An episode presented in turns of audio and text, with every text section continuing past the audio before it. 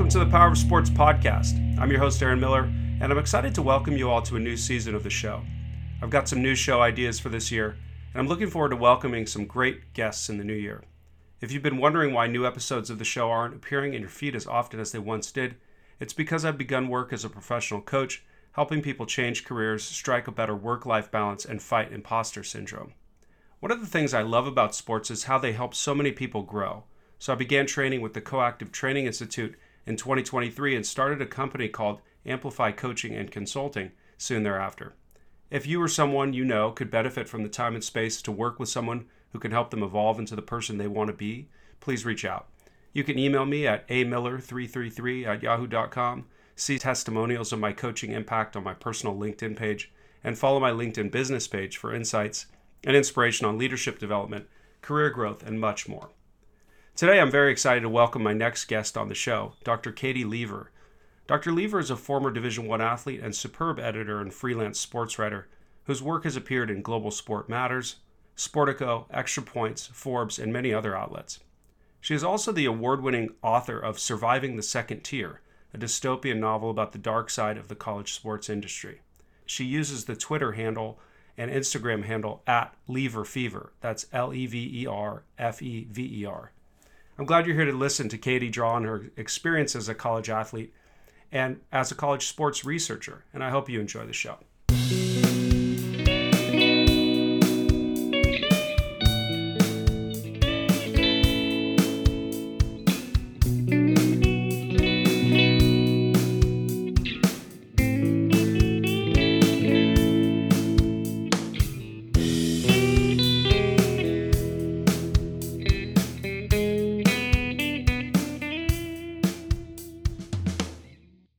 Katie, how are you? I'm good. How about you? I'm doing really good. How are things on your end? Less stressful than usual, which is okay, that's good. Because I have friends who are in grad school right now, and I'm like, this is the first time I've never had a finals week in December, so it's different, but it's very good. And so, did you finish your PhD recently then?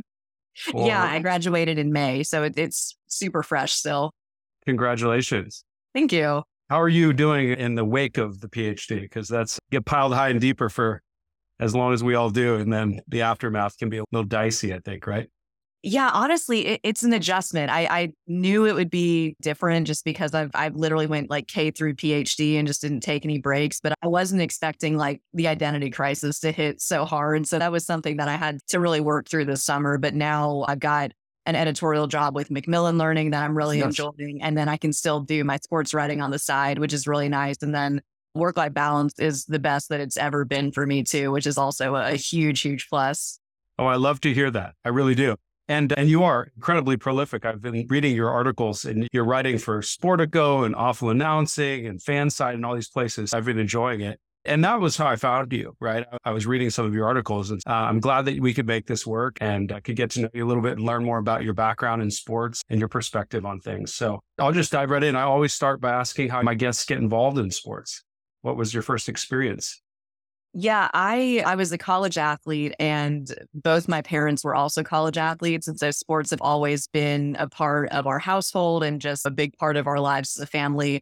My mom went to the same college I did. She ran track and cross country at Western Kentucky University, which was also my sport. My dad shot rifle at the Citadel. So my folks were both military too growing up. My mom was the main breadwinner and my dad stayed home. And he was just very intentional on making sure that we always had women's sports on television, which is difficult now, even with streaming, but back in the 90s and early 2000s, even harder to find.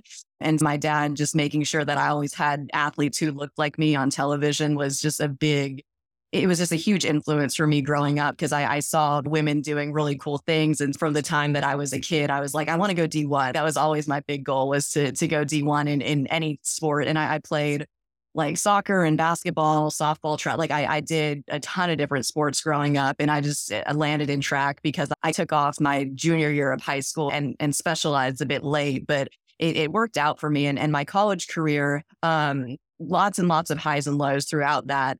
And that kind of led me to start studying college sports policy in my master's program because I experienced the shortcomings of the NCAA as an athlete and how athletes aren't really protected from injuries and abusive coaching and just burnout and bad work-life balance and the mental health issues that college athletes go through. And so that motivated me to open up an NCAA policy book for the first time in my life for an assignment in my master's program. And that was how my research focus really took shape then.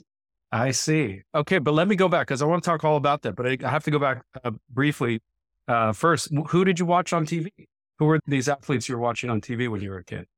It was really Tennessee women's basketball.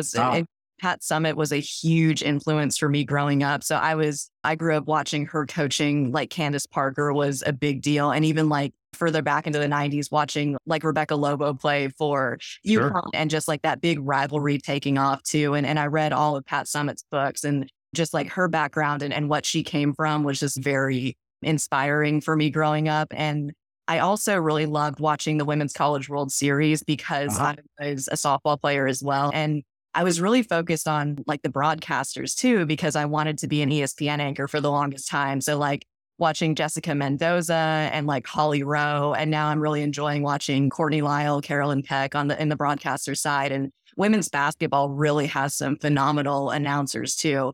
So I grew up watching the mix of the athletes and the announcers and the coaches as well. I love that you brought that up because I have to ask about one of the places that you write, Awful Announcing. How did the name of that organization come about? I don't know the backstory. Do you? Yeah. So my understanding, and I wish Matt Yoder could be here because he'll tell the story better than me, but Matt Yoder is one of the head editors for Awful Announcing.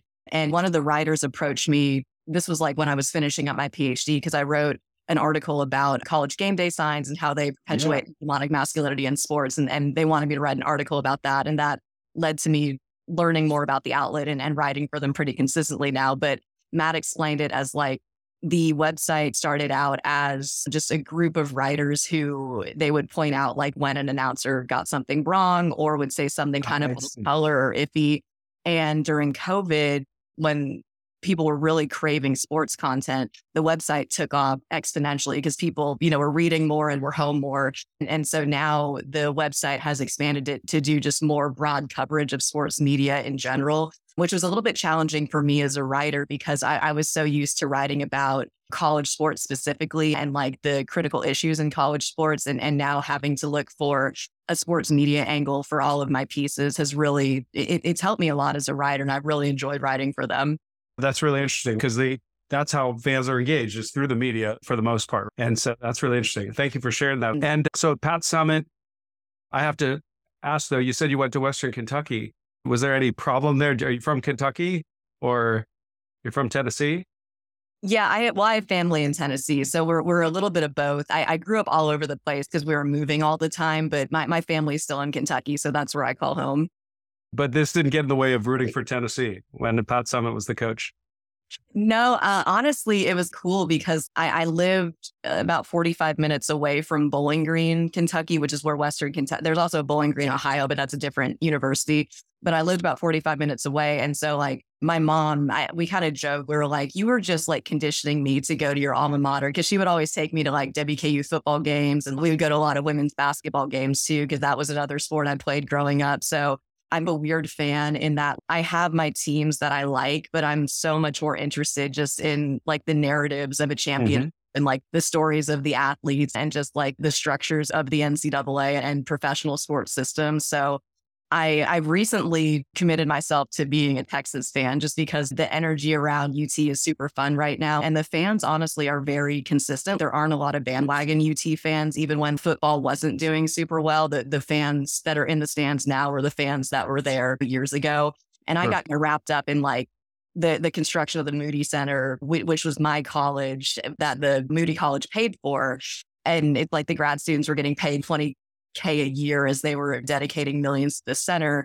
And then the guys of Texas controversy, like all the recruiting money spent on Arch Manning. I was a bit cynical about the athletic department as a graduate student, but I love the sports program so much. And it's a really exciting place to be a college sports fan in general, because we have like volleyball going to the Elite Eight this weekend. Our women's basketball team just beat UConn for the first time. We've obviously got football going into the college football playoff. Right.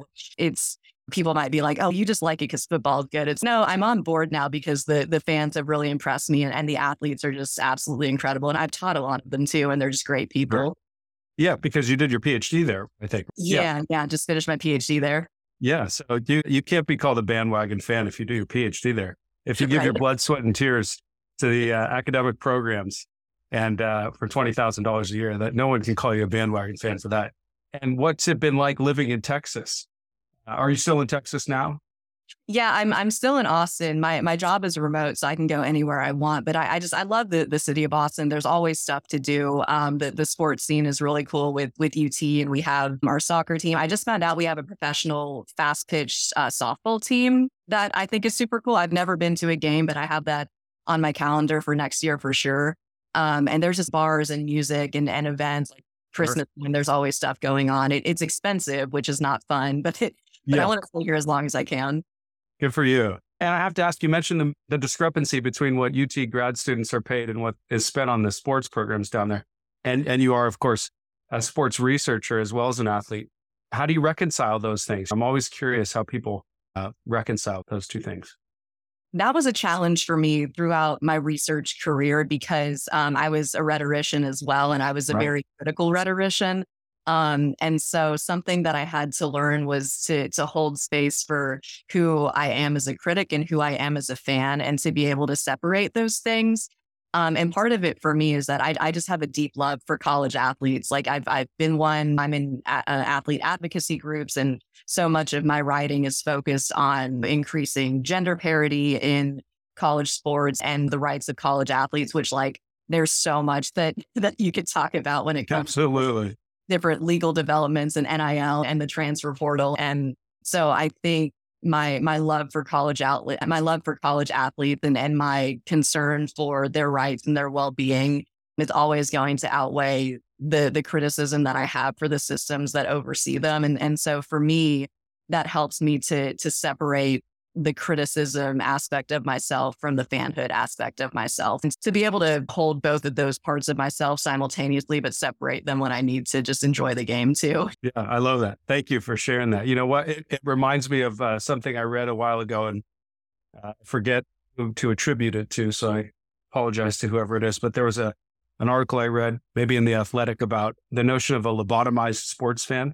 Have you heard of this concept? No, I'm curious. It sounds quite different to what you're describing, but the idea that we have to give ourselves a bit of a lobotomy to watch some of the sports that we love and put up with all the things that they do when owners shake down towns for money for stadiums, and there's no long-term health care for athletes in very violent sports. But anyway, that's neither here nor there. I just wanted to ask because it came up, but I'm really interested to learn more about the research you've done. I know you did your master's thesis about athlete eating disorders. Is that right?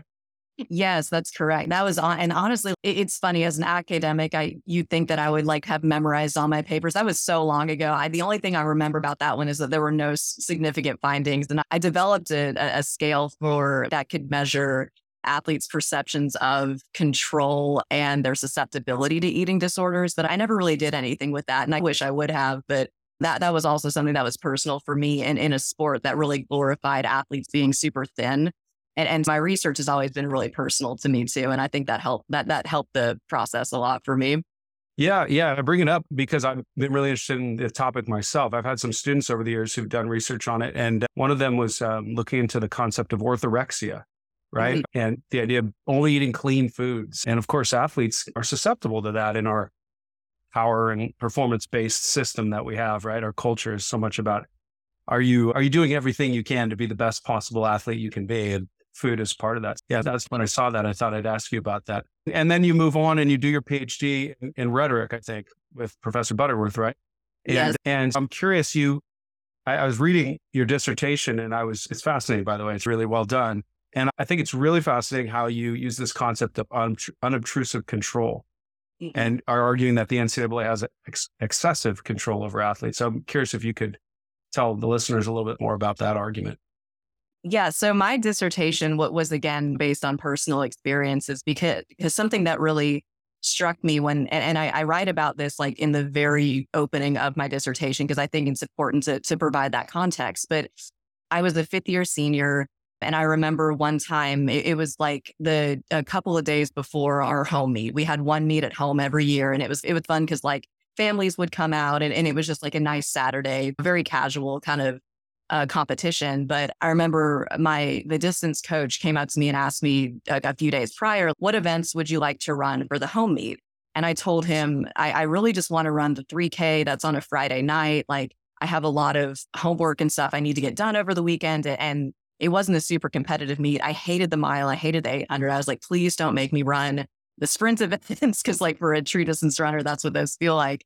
And then a couple days later, after practice, we were sitting on the bleachers just stretching, and he came up to me and he told me that I would be running the mile.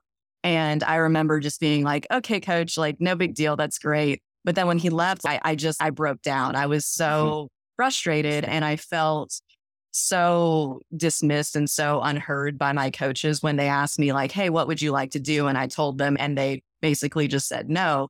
And I was thinking like, I'm a 22-year-old woman. Like, why am I crying over this? Like, it's not a big deal. It's one meet. It's one event. I'll get through it. It'll be fine. And it took years of self-reflection and therapy to understand that it wasn't just that one moment of me feeling upset about lacking agency. It was just numerous decisions that had been made for me over the course of 5 years where I felt very disempowered as a college athlete. And as I studied college sports policy more and more, I noticed that there were these themes of paternalism that were very much embedded into not only the structure of the NCAA, but NCAA policy and policies that are designed to govern college athletes outside of the NCAA. And even in the NCAA's lack of action, it's very reflexive for people to act in the best interests of college athletes without consulting them or considering what they actually want as adults. And so in my dissertation, I broke it down into three different types of paternalism. You have primary paternalism, which is the kind of paternalism that you'll find in NCAA policy where the NCAA says amateurs can't earn money because it's going to be bad for them and it's going to corrupt them and harm the integrity of college sports and put them at risk. So that's a very direct paternalistic directive from the NCAA. Secondary paternalism is where that sense of paternalism comes from outside actors. So a lot of the state level name, image, and likeness laws, for example, have elements of paternalism in them that could be argued are designed to protect college athletes or to do something good or beneficial to them, but ultimately vandalize them in their execution. So there are these state level NIL laws that say that, oh, college athletes can earn money from NIL, but it's got to be put into a trust and they can't access it until after they graduate because they have to get their degree. And that's all fine and good if the athletes were okay with that, but the athletes weren't ever asked, hey, is this an appropriate way to treat an adult's finances? Because it's not, if you have an influencer on campus who's not an athlete, none of those rules are going to apply to them. And then the third kind of paternalism is passive paternalism. And this is where paternalism arises even in the inaction of the NCAA. The big example of that for me was the anti-trans laws that had been passed over the course of the last 3 to 5 years, where the NCAA actually had really solid guidelines on trans inclusion in 2011. But after Leah Thomas started competing in, I believe that was 2022, the NCAA rescinded those guidelines and handed it over to the governing bodies of individual sports. And so in withdrawing control, the NCAA actually encouraged paternalism because these governing bodies are allegedly acting in the best interests of these athletes without consulting them or without considering, oh, there might be some athletes who disagree with them. And it's this overwhelming desire to protect college athletes without asking them if they actually need protection. So those were the big three categories of paternalism that I found in my analysis of like dozens and dozens of NCAA policy books and varying laws from different levels of legislation. Yeah. And I have to imagine that you're one of the few college athletes to ever actually open that book of policies. Fortunately, yeah. Like they just, at compliance meetings, you sign things. Like you don't really ask questions or read anything. It's, I have to sign this to compete, so I might as well. You're stuck in that way. And of course, college athletes don't have much leverage. They're not employees. Mm-hmm. And so they don't have much leverage at the, there is no bargaining table, right? That's a big question is whether they'll become unionized at some point, which I think there's a lot of really good reasons why they should be able to unionize. And yet I'm particularly curious to talk a little bit more about, I think it was the second category that you mentioned, because this idea that they're too young to make their own decisions. I think you're absolutely right about that. I think policies that are out there, the powerful actors that are out there in the media and corporate America and the NCAA and universities, most of them have that sort of infantilization of young people generally. But I've been persuaded by this idea that by Jeffrey Jensen Arnett, that there's this period of emerging adulthood between 18 and 25, where they're not quite adults, but they're not quite kids. There's it's like this tweener category. Mm-hmm. And so I'm curious, I don't know if you're familiar with that theory, and it's fine if you're not, but I'm curious how we ought to consider these athletes, particularly young ones, right? For freshmen and sophomores who are in some cases starting members of big time football teams or basketball teams, well, not single-handedly, but making a major contribution to the earnings of the university and the conferences and the coaches and all of that. And yet they're not even 20 yet, right? They can't even officially buy alcohol. Maybe they get it some other way, but yeah. What do you make of particularly young college athletes and this notion of paternalism? Yeah, something that I've really enjoyed about teaching at the college level has been just interacting with a different generation on a pretty regular basis, because I think there are a lot of stereotypes surrounding Gen Z that I think millennials deal with a lot too. The idea of, oh, we're entitled and we're lazy and we don't want to work. And oh, we make hasty decisions, like we're not mature enough to decide things for ourselves. And honestly, in my teaching experience with Gen Z students, it's the exact opposite. All of the students that or at least the vast majority of the Gen Z students that I've taught, they're very mature. They're very socially aware. They want to do good in the world. They're hardworking. And I think it's important, for people to understand that, like, yeah, they're 18, 19, 20, maybe 22 or 23 if they're a little bit older, but they're still adults and they have the rights to make their own decisions. And I think that a huge part of that within the landscape of compensation and NIL is not only honoring athletes' agency, even the younger athletes, like honoring their sense of agency, but also providing them the educational resources that they need to make informed decisions. Because that's another thing that's really absent from the environment of college sports is this idea of true consent and true informed consent. Because like I was saying, in those compliance meetings, like we would sit in meetings for hours and hours before we were eligible to compete at the beginning of every academic year. And we were consenting to things that we didn't fully understand because they weren't really explained to us, or people believed it was too complicated for us to understand. And we didn't really have a lot of power to change the things that we didn't agree with anyway. And I just think for me, just having more of an idea of like why things are the way that they are and what is this paper that we're signing off on a very basic level. I think that college athletes are entitled to that information if it's going to help them make informed decisions. And I don't think that or recruiting or the transfer portal or any of the conversations that we have around athlete rights, I don't think any of that is any different. These athletes, they're not stereotypical dumb jocks. Like, they're very driven, they're very smart. And even if they weren't high-level athletes, they would still have the right to be educated enough about issues that impact them to make informed decisions about those issues. And for me, and this is one of the reasons I started freelancing as well, because I was doing all of this research and I wanted to translate it into tools that could be educational for people, because I truly believe in the power of educational empowerment, and especially for college athletes who are so used to being told what to do and to have to comply with things, which was the point of my dissertation. The educational aspect of that is huge, because once you empower people with education, then they can make the decisions that are right for them. And that's something that I think is really missing from the modern day NCAA. As these issues evolve, the NCAA is very much on defense and trying to protect their image. And I don't see a lot of emphasis on actually educating athletes about these issues and how they can be impacted.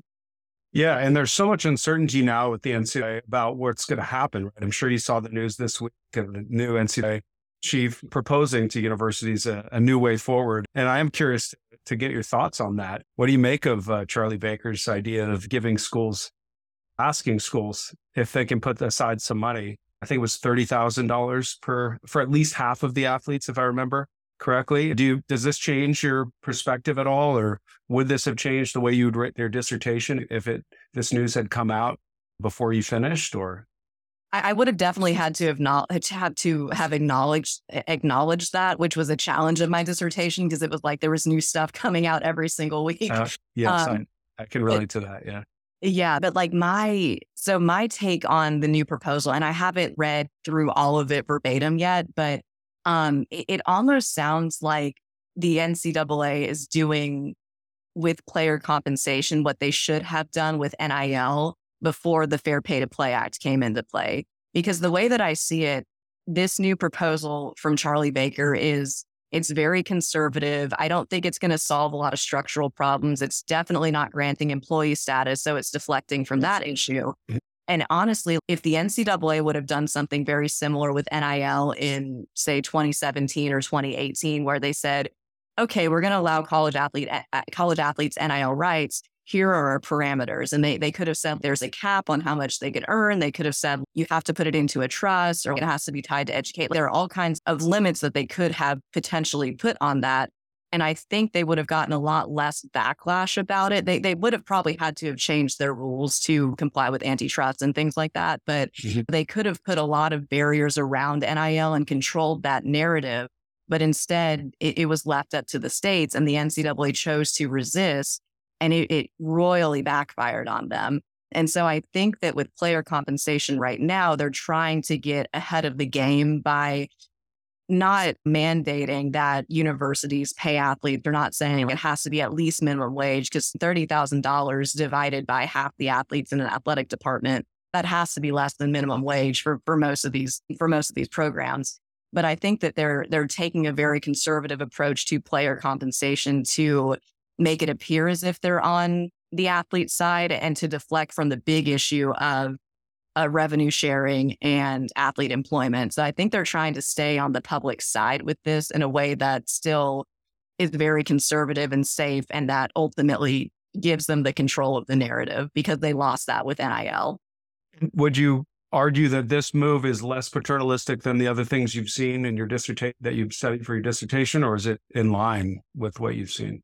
I would say there are definitely elements of paternalism in it, just because it's very much still hinged on the idea of athletic amateurism, where there's not this unbridled free market like most sports, like professional sports have. So there's that so-called line of demarcation between collegiate and professional athletes that the NCAA is still trying to strike with it, because there's no professional athlete that I can think of who would be happy with a cut of $30,000 as a salary, and they're definitely not employees. So it still very much hinges on that whole student-athlete mentality and the idea that student-athletes are amateurs, they're not professional athletes, and they're certainly not employees because they're student-athletes. I'm a bit cynical about it. Anytime the NCAA comes out with a statement or a policy update, I'm like, is this really going to benefit college athletes? And this one, it's been called, I think the word that I saw for it was revolutionary from Sports Illustrated. I was thinking,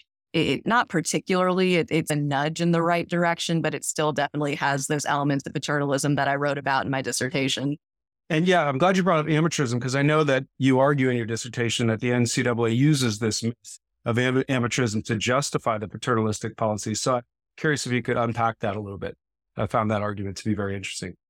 Yeah, I love talking about the myth of amateurism, because it's just, it's so fascinating to me how these, like the spirit of these concepts that aren't even fully accurate, they just have so much endurance. And I think the romanticization of amateurism is such a great example of that, because a lot of people believe that amateurism dates back to the ancient Olympics, where athletes were competing at the highest level at the time for no payment. They were just doing it for the love of the game, because the Greek word for amateur, or the Greek translation, or the English translation of the Greek word amateur is lover. So it's the idea that these athletes are playing for the love of the game. And there's a lot of It's a very charming, innocent, nostalgic kind of concept. It's like it makes us think about when we were kids and playing tag on the playground or kickball or whatever. And we were just doing it because we loved movement and we loved exercise. And it wasn't a chore. We weren't trying to lose weight. We weren't trying to earn money. It was just something that we were doing because we were having a lot of fun. but the actual origins of amateurism actually date back to 19th century England, where this was a time when sports were becoming more popular and more accessible to all athletes. And the upper class amateurs, as they would later call themselves, had a big problem with this because athletes who were lower class were also in more labor intensive careers. Like they were in agriculture, they were carpenters. And so they had athleticism built into their livelihood in a way that the upper class elites did not. And so as these athletes were mingling together competitively, the upper class was constantly losing to these lower class athletes because they had an athletic advantage that the upper class did not, just because of their lifestyle. And so the upper class designated these two different classes of athletes, the upper class amateurs who were financially comfortable enough to where they didn't have to earn any athletic compensation to survive. And then the professional lower class athletes who did need that athletic income to survive financially. And so they just created these two different socially constructed classes of athletes because they were elitist in classes and they didn't want to intermingle with poor athletes. And it's a concept that, you know, has been romanticized a lot of from the Olympics as well, because the Olympics operated under an amateur model for a very long time. But also within the NCAA, the definition of amateurism has changed a lot over time, because for the longest time, there was a lot of controversy over athletic scholarships. And isn't this payment? Are they still amateurs Sure. if they can accept scholarship money? And the definition has evolved over time to allow for scholarships. For a long time, NIL wasn't allowed, and now it is, and they're still amateurs. And now we're talking about player compensation, but they're still amateurs. So it's a very slippery concept that the definition changes constantly. And when the definition changes, it doesn't seem to benefit the athletes to have the label of amateur when the requirements for amateurism are just so in flux. Not only that, but if you look at college athletes and what they're doing, as I did for my book, it's they're professional in everything but name. The way that they operate on a daily basis, the way they treat their bodies, the way they structure their time, manage their time, they are professionals. And yet making them employees of the university, obviously then opens up a whole new set of issues. And I think many of those issues, I think there's many good reasons for that, to make them employees. As I mentioned, unionization makes a lot of sense. And yet, as an educator, I think about if they're employees and their main job is to be professional athletes for the university, do then they get officially separated off from the university, and then they have the choice of whether they want to buy tuition with the money they earn or not? That would seem to make some sense, don't you think? I think we're still grappling with what needs to be done, but that's a thought that's come to mind, and I think others have suggested it as well. Yeah, I haven't thought of that. I think that's an interesting perspective. I've heard from people who are actually like legal experts. I don't claim to be a legal expert on like labor laws and antitrust issues and things like that. I've had to learn it for my work, but I've heard about differences in legal definitions between like unions and players associations as well, and how that could play out. But I totally agree with you about how college athletes are essentially professionals. It's something that really, it strikes me as so odd, you know, how before every NFL, NBA, WNBA draft, it's like those players go into the draft amateurs and they walk out professionals. Like right. Nothing has changed about them. Their title and just like the social construction behind amateurism and what that means. So I do think in terms of, just in terms of like employee benefits, for example, a lot of people tend to focus on the monetary aspect of that and like player compensation and revenue sharing. And that's absolutely an important issue. And it's something that should be considered while we're talking about college athletes and employee rights. But for me, I look at like the medical benefits that come with employee status, wrongful termination protection, paid overtime, even maternity benefits for female athletes and things like that, which like the WNBA's collective bargaining agreement has very profuse protections for pregnant players as well. And so for me, the compensation angle of all of this is very important, but the health and safety, I would argue, is more important. And going back to my dissertation, just the ability for athletes to collectively bargain and to write their CBAs and to say, hey, this is what we would like to have as athletes, as our resources at our disposal, to submit that to the conference or the school or the NCAA or whoever's overseeing all of that, and to be able to negotiate back and forth. That, for one thing, that's a very adult thing to do. Like, kids don't do that kind of stuff. And so I think the precedent of that is very important in treating athletes like adults, is saying, hey, we want to hear what you have to say and we want to hear what you want. And we're going to seriously take that into consideration. I just think that attitude shift in and of itself would have huge implications for the future of college sports and just for how college athletes are treated and respected by the people who oversee them as well. Yeah. You mentioned oversight. It brings me back to your earlier point about your own experiences and not having power to make your own decisions about what races to be in. And given what you argue in your dissertation about the myth of amateurism justifying these paternalistic policies, I wonder, do you think the NCAA is the right organization to oversee these transitions to whatever's next? Historically, I would say no, because on virtually every issue surrounding college athlete rights, the NCAA has been against all of these initiatives the entire time. It was something that it really bothered me when I was reading and writing about name, image, and likeness as all of these state level laws were being passed. And then finally, they came in 2021. And so many headlines were saying things like the NCAA gives college athletes right. I remember those. And I took several issues with that because, for one thing, you can't give somebody rights to their NILs. They have taken them away for 100 years. Yeah, exactly. They were giving them back to be able to market yourself in a capitalist society. It's like you can't give somebody that.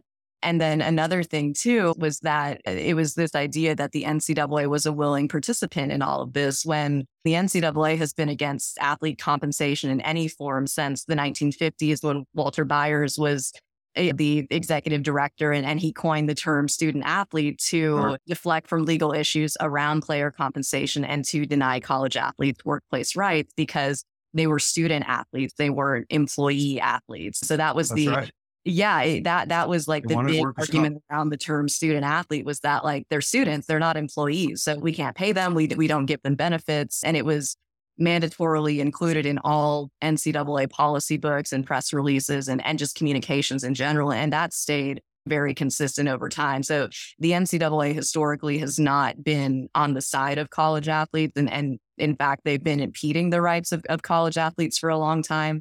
I think the NCAA has good bones in terms of running championships and things like that. I think that there are good aspects of the NCAA and that they can continue to run college sports structurally, but I don't think that they should be the ones overseeing the rights of college athletes. I honestly don't think they have really the authority to do that. And I think that authority has been very much called into question over the past several years and decades. Yeah. Thank you for that. Yeah. I know you've been involved in the Drake Group as well. And I think the approach that Donna and the team over there are taking makes a lot of sense to me, because I agree with you. I think the NCAA has proven time and time again that they're not the organization of the athletes, they're the organization of the universities. We're trying to protect their bottom line and the status quo, which does, of course, work for many of these universities. Not all of them. Some of them, as I wrote in my book, some of them buy into this big time system and lose a lot of money. So some of these universities are making mistakes when they want to play in the big time, but a lot of them are making good money, or at least they believe that they're attracting more students by having big time athletics. And whether that's true or not on paper, they believe it enough to continue doing it. Yeah. Sorry. Go ahead. Oh, no, that's something I've learned a lot about, just different myths in college sports. And the Flutie effect is one that's really fascinating to me, because logically it makes a lot of sense. I hear it all the time that like the athletic departments are the front door to a university. And I think honestly, it's if these athletes are contributing so much to increased tuition, shouldn't they get paid for that service? So I think it's just interesting how these arguments have been thrown around for so long under the umbrella of amateurism, when it's all about generating money in some way, shape, or form. Yeah, and I think I go back to Mary Douglas, a famous anthropologist, who said, a myth is a story we tell ourselves that needs no proof. Yeah. And I just think these universities, the administration, that's enough for them. Just, they don't care if it's true or not, if it's factually accurate, because it keeps the engine of the train running, and that's football, in some cases basketball. And they're getting the free tickets to the games and everything's hunky-dory. And maybe it leads to some more donations by the wealthy donors. Yeah, I'm really fascinated by your work, and particularly how this paternalism seems to dovetail quite a bit with this other work that you've done on hegemonic masculinity. And so I wonder if we could talk about the article you wrote about College Game Day. What made you think about that being the right case study to study hegemonic masculinity? Yeah, I was taking a class on Burkean theory, and I like telling this story because it's just such a good example of if your first draft is terrible, it's okay. Yeah, you can always go up from a bad first draft, but I wanted to bring College Game Day signs to a class. Like, it was an informal goal that I set for myself because I love College Game Day. It's one of my favorite things to do on Saturdays, to get up early and just watch College Game Day and keep track of the signs. And when game day comes, you love it for the signs. The signs are like, I love wordplay and I love trap. Yeah, I hear you. No, I get it. I've always been obsessed with College Game Day signs. And, you know, when game day has come to Austin the last couple of times, I've been able to go and make signs. So that's been super fun too about living here. Did you get on TV with any of your signs? I did. Really? I had one. This was when we played Alabama a couple years ago, but it was because I knew, like, with Quinn Ewers, there was going to be some talk about the transfer portal. And so I had this crappy, piece of cardboard that I ripped off of a box, and I wrote, "My good sign is in the transfer portal," and I made it on ESPN. So I was super happy. That's good. My friend sent me the picture, and I was like, "Mission accomplished." Well done. But so for the game day piece, I brought a bunch of College Game Day screenshots to class. We had very informal presentations where we had to use a rhetorical artifact to discuss a Burkean theory, and I completely misapplied it. In the final paper. I got like a decent grade, but it was, I submitted it at conferences and got rejected. And so I sent it to my advisor, Mike, who is a phenomenal advisor. And he was like, "This has some good bones, but we need to completely redo the framework because you did misapply this theory." And I was like, "Okay, that's fine." And so he wanted to take a more critical angle on it. And I was like, "Game on, I'm always down for that." And so we started talking more and more about just what was the common theme among all of these signs. And what I was conceptualizing as trash talk could, in an academic sense, be conceptualized as nods to hegemonic masculinity. So hegemonic masculinity is the culturally idealized form of the masculine character. In more colloquial terms, that basically means hegemonic masculinity sets the standards for what it means to be a man in a given society. And so something that I noticed about College Game Day signs is because they were contingent on trash talk, they use hegemonic masculinity to assert the sign holder's team's dominance over the other team. And it was a very consistent observation. But the title of the academic paper is "Dabo Wears Male Rompers: Examining Expressions of Hegemonic Masculinity in College Game Day Sign," because one of the key features of hegemonic masculinity is an avoidance of femininity. And a key theme among these College Game Day signs that I noticed was the feminizing of these hyper-masculine coaches as a way to mock them. So The Dabo Sweeney example, that was one of the signs that I analyzed. Dabo Sweeney wears male rompers. And it was a picture of a male model in a romper with Dabo Sweeney's head on it.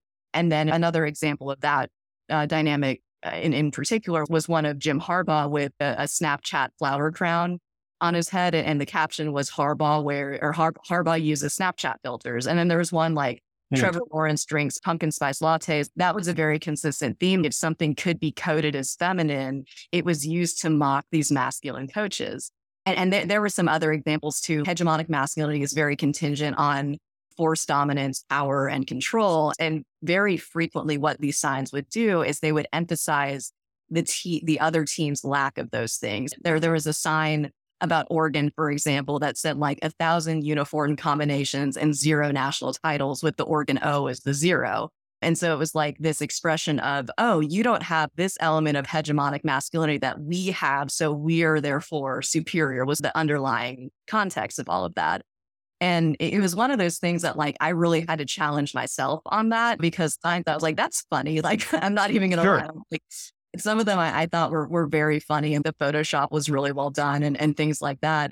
But even if it's something that is seen as lighthearted and humorous and safe for TV, it doesn't mean that it's void of these harmful constructs nonetheless. And so that that's another kind of tension I've had to work out in my research is like, this is a field that is very contingent on hegemonic masculinity and those sorts of toxic expressions. And it's not that masculinity in and of itself is a bad thing. It's not a bad thing to be a powerful person. It's not a bad thing to not be feminine in and of itself. But when those values are exemplified to the detriment of other people, that's when it becomes hegemonic and that's when it becomes harmful. And college game day is a microcosm of how that plays out in broader society.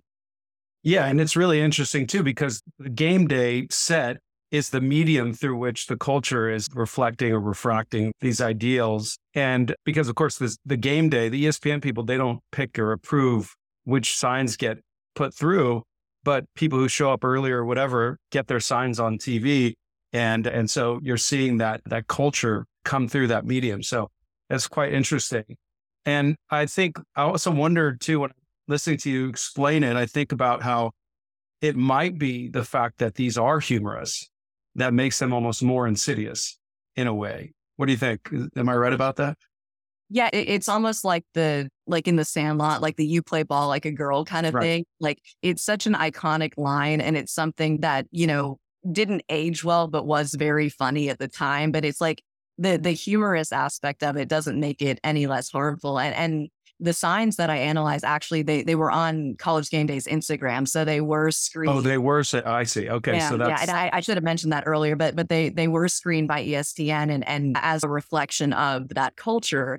And not only that, but like the layout of the show too. I pointed out, and this was before Jess Sims was an analyst, but like Maria Taylor, for example, when she was on College Game Day, she never sat at the table with the guys. She was always on her side, and she did a great job, but she was always separate from the guys on her side platform. The guest pickers are overwhelmingly male, and they get to sit at the big table, and that's a division of labor.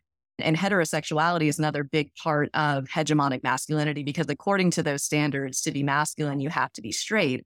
And something that I noticed about the years of the shows that I analyzed as well was that the guest pickers, the vast majority of female guest pickers were accompanied by their husbands. So it's like you very rarely had women who were just there on their own. It was that they had to be there with their husbands. And whether or not that was intentional, it just like we were saying, it's still really reifies those harmful structures. And it's not that there's anything wrong with being straight or anything like that. It's just, if that's the one thing that you see over and over again in the sports industry, it really makes you question who is really welcome here and who is right. There is a question of belonging. And so I have to ask then, because if this must be the most popular college football show on TV, right? And it's obviously shaping these societal norms of masculinity. It may not be creating them necessarily, but it's certainly not challenging them, right? And so how do you see things moving forward? Do you see this perpetually reproducing itself because this particular program is so popular and people will continue to watch it over time? It would seem that college football just continues to grow. So why not this big time show that covers it? Yeah, I think college football, I don't want to say it's separate from the rest of the college sports industry, but it is one of those areas that is very hyper-masculine just because there's not really a woman's equivalent to tackle football. I'm seeing definite shifts in the way that women's sports are covered, which is really encouraging. I think that I read somewhere that like coverage of women's sports has tripled over the last couple of years, which is huge because the percentage of women's sports coverage has not changed from the 1980s to 2020. And all of a sudden it's tripled. It's still around 15%. So it's very low, but the industry itself is projected to exceed numerous projections for revenue and viewership and overall popularity. And so for the networks to increase attention to women's sports, I think is a very good thing and a big sign of progress as well. I've also noticed more diversity in women's sports like volleyball and softball. There are really wonderful commentators on the women's side as well who are really, they've been there, they've either been there for 20 years or they're really making a name for themselves. And so I'm seeing shifts that are encouraging. I definitely think that more work needs to be done. But it's really an exciting time to be a fan of women's sports in particular because of how the leagues and the athletes and just the overall media coverage is taking off. Yeah. Yeah. Thank you for that. And I appreciate that. I share those opinions with you. And we're coming up on time here, and I do have a call coming up. So I got to ask the question I ask all my guests. Katie, you've been an elite athlete. I imagine you still are an elite athlete. I shouldn't use the past tense. You've been an elite athlete. You have a PhD studying sports. And what is the power of sports to you? Ooh, that is a phenomenal question. I think the power of sports is that it truly has the capacity to change and to save lives. And I don't say that lightly because, and this is one of the reasons I'm so passionate about women's sports and just participation for girls as well in Title IX, because it's cliche to say it, but sports teach you many values that are going to benefit you throughout your life. You can meet people who will be a huge part of your life in the future. Sometimes sports will knock you down and take you out, and that has a lot of potential to teach you really good lessons. And so I think the power of sports is that sports not only change and shape and model society, but they also have the capacity to really influence people at the individual level. Sports can create communities, sports can create passion, sports lead to lifelong careers and empowerment, particularly for female athletes. So I think the power of sports is that they're just very life-giving in ways that few cultural institutions truly are. I love that. Very well put. Thank you so much, Katie. It's been a pleasure to get to know you a little bit and learn about your experiences and your research. And I really appreciate you making time for me and the show. Thank you, Aaron. I appreciate it. This is fun. I hope to talk to you again soon. Yeah, oh, absolutely. Okay. Take good care. You too. Bye.